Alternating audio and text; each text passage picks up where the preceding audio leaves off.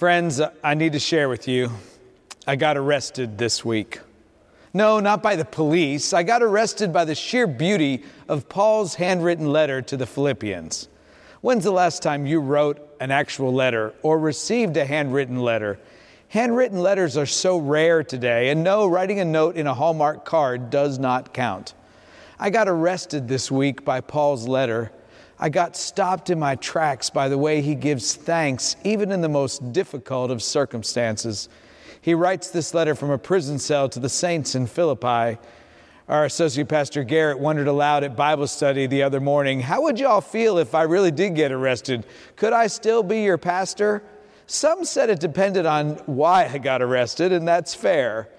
I know some of you will deserve to be arrested this week for all the Halloween candy you'll steal from your kids. One of the kids asked, Why did the ghost get arrested? Well, he didn't have a haunting license. Thanks, Roger. This Halloween, Elizabeth and I are considering giving out hot dogs, but not just any kind of hot dogs, but Halloweeners. Black licorice flavored hot dogs. Mmm.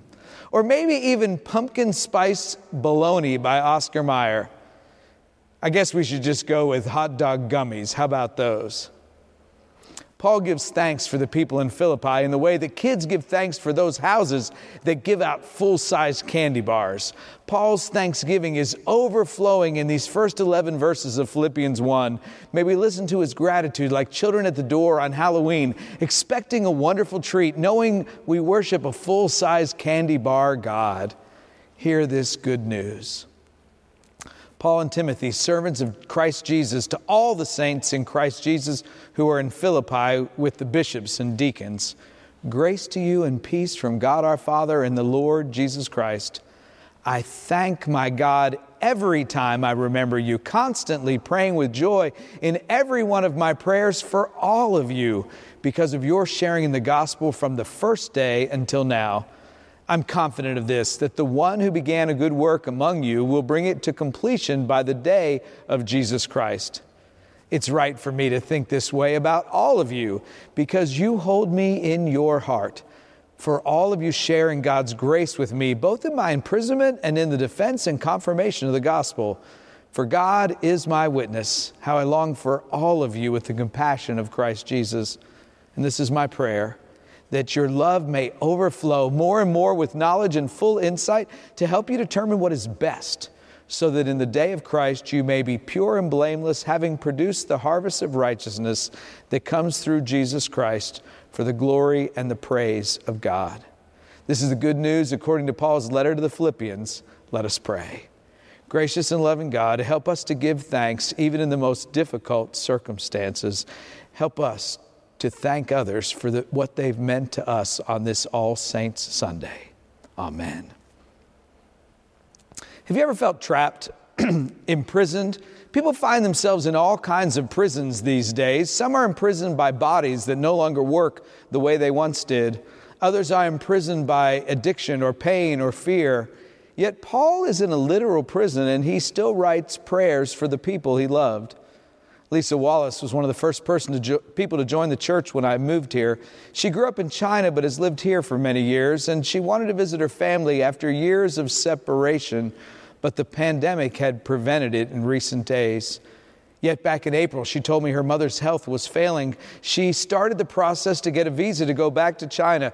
Pages and pages of paperwork. She'd fill it out and they'd send it back with minor errors. She'd fill it out again and they would send it back over and over again. After several weeks of back and forth, her visa was finally approved. She got her plane ticket, but then they required her to quarantine for seven days, monitoring her temperature several times each day. When she finally got on the plane, she could not wait to see her mom. But when she landed in China, rather than getting to go see her mom, Lisa was transported to a 10 by 10 room. She said it was not a hotel, it wasn't even a motel. She was quarantined there for 14 days waiting. When she was finally released to travel to her home province, guess what happened when she arrived there? She was quarantined for another 14 days. There she was. She could not leave her room. Her food was brought to her. Her email was shut down. She spent a lot of time in prayer. In fact, Lisa said what carried her through was a hand cross that Judy Landers had given her to hold on to, like these that Jonathan Sanders has made for us. She leaned into the support of her husband Walter here at home, and she was able to FaceTime with her mom. She was close, but still so far away.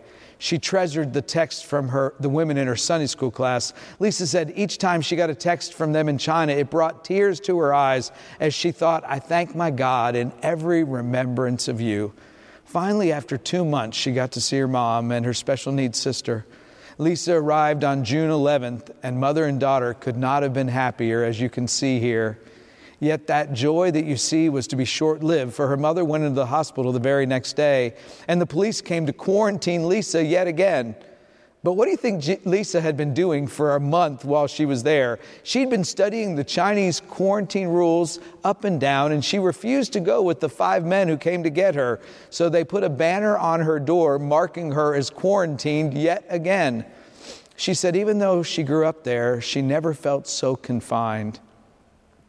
Despite the challenges, Lisa was there with her mom for almost a month before her mother died on the 4th of July of all days. When Lisa finally got on her Delta flight home, she said, I never appreciated freedom like I did when I landed in Atlanta.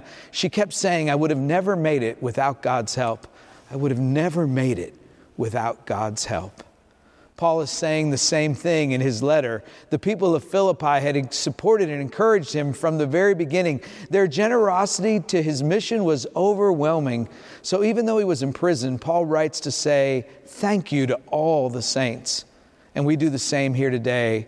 We want to say thank you for all the saints who've gone before us here in Dunwoody. We lost Dot Baker this year, the biggest Braves fan I know. She was brokenhearted over Freddie Freeman. We'll name all the saints who died this past year in a few moments. People who served our country, like Bill Aton and others, who served God through this church, who were all in saints, like Press Hall as an usher, or Toby Moore, who could fix just about anything. Bob Pike, who had a daily discipline of study and prayer, John Head, who made beautiful music, great card players like Julie Staley, and tennis players like Cindy Pardue, people who served as Stephen ministers like Susan Scott, and others who benefited from their care. They were greeters and Sunday school teachers, parents, grandparents, husbands, wives, aunts, uncles, and children. Bill Spalding, who threw out beautiful shells at Captiva Beach for others to find. Those who left generous gifts to this church in their wills and estates. Some who died far too young, like Adriana and David and Scotty. And others who were so ready to embrace heaven after being trapped in earthly bodies for far too long and some whose lives echo in new ministries today, like our One Lamb initiative. For people like Florence Fortenberry, who was called to mentor young moms, or Jean Williams, after retiring as a nurse, volunteered at the hospital to rock babies in the nursery. Or Joanne Burns, who always sat in the same place and attended church no matter what. I lift up Anna McGowan, who was well known for writing handwritten notes. She was even known to write thank you notes for thank you notes. When does that stop? They asked at her funeral who'd ever gotten a handwritten note from Anna, and almost every one of us raised our hands. Florence Fortenberry had that same habit, handwriting notes of encouragement. The lives of these saints are written on our hearts. Paul expresses it so beautifully in this handwritten note to the people of Philippi. I thank God every time I remember you. Not sometimes, but every time, constantly praying with joy in every one of my prayers for all of you now, there were some people at Philippi who did not make his life easy. And if Paul was speaking for himself, he might have said, constantly praying with joy for some of you. But because of the love of Christ that was within him and overflowing, he was able to say, All of you, because you've been with me since the beginning, like Lisa has been with me since the beginning here. Paul was confident that the God who started a good work in Philippi would complete that work. And I believe that here in Dunwoody. God will bring to completion what God has started. Paul says, You hold me in your heart as we hold these folks in our hearts who've heard the roll called up yonder. While they are separated f- from each other, Paul mourns their distance, saying, How I long for all of you with the compassion of Christ Jesus. And this is my prayer that you may overflow more and more with knowledge and full insight, that you may overflow with love, having produced the harvest of righteousness that comes through Jesus Christ. Paul is looking for overflowing love, praying for overflowing love. Common sense is what it says in Greek, and for fruit, the fruit of righteousness. And that is what the saints have shown us over the years, even when we know their imperfections. Our bodies do not last forever, and some don't work well from the very beginning. I think of the little boy from Hamilton, Ontario, named Alex. When he was less than a year old, his parents received a devastating diagnosis. Their baby had brain cancer. It was the most harrowing news they could have imagined until September 1st of this year, when at five years old they were told there was nothing more that doctors could do to save their son. The treatments that kept him alive for the past four years were failing. Their son Alex only had a few weeks or perhaps a few days to live wanting to make his remaining time to be as meaningful as possible, they asked little Alex if there was anything that he wanted, if there's anything he still wished to experience. And his response was, Halloween. And then he added, I want to see monsters. Yet it was the beginning of September. As a toddler, he'd gone to a haunted house in Niagara Falls and he desperately wanted to go back. His doctors cautioned the parents against traveling urging them for these days they needed to remain close to home. And that's when a family friend, Paula Anderson, came up with a plan. She said, I got to find a way to bring Halloween to this family. So she posted in a local Facebook group asking neighbors to dress up in costumes. She said, I have a time sensitive request, a plea, really. This little boy wants to see monsters. Can you help? They were able to get in touch with the local officials and blocked off the main road. And on the day of the event, September 14th. They expected maybe 100 people from the neighborhood. But as the evening progressed, over a thousand people showed up, dressed up in all kinds of ways. The Herdakis family was floored. We never expected something like this. It was so beautiful. Alex was so happy, his family said he loved it. The boy watched in awe as swarms of strangers paraded through his street, dressed up in spooky costumes. His dad said it this way He said, We felt carried by this community.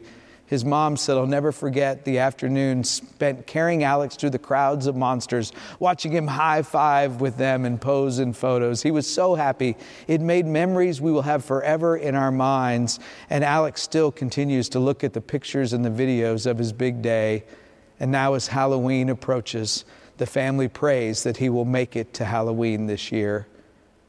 They said, I hugged so many strangers, so many people who understood and have been touched themselves by cancer. Another mom, Ariane Clark, who lost her five year old daughter to cancer three years ago, expressed what the parade meant to her. She said it was humbling and heartbreaking to witness this community come together, every one of them, to support families like ours. I had chills. She said, I cried a lot. I smiled a lot. This place, I swear, there's nothing like it. There's nothing like it. His dad said he and his family are feeling gratitude for all the support, giving thanks even in this most difficult of circumstances for all of you who showed up, who showed love, even as monsters. They said, We're very blessed to live in a community like this. Here you can see little Alex embraced by the Paw Patrol. So perhaps we all need to be embraced by the Paul Patrol, writing a letter of thanksgiving this week, no matter our circumstances. Who might you need to write this week to express your thanks? This place, Dunwoody, Georgia, Dunwoody United Methodist Church. I swear there's nothing like it. We're blessed to live in a community like this. And I give thanks in every remembrance of all of you. Well, most of you. No, no, really, all of you, as we gather to watch the parade. And they might look like monsters on the outside, but you and I both know that was a parade of saints, a parade of saints that we will soon name before you. This week, a man died instantly in a car accident the day before he recorded this song.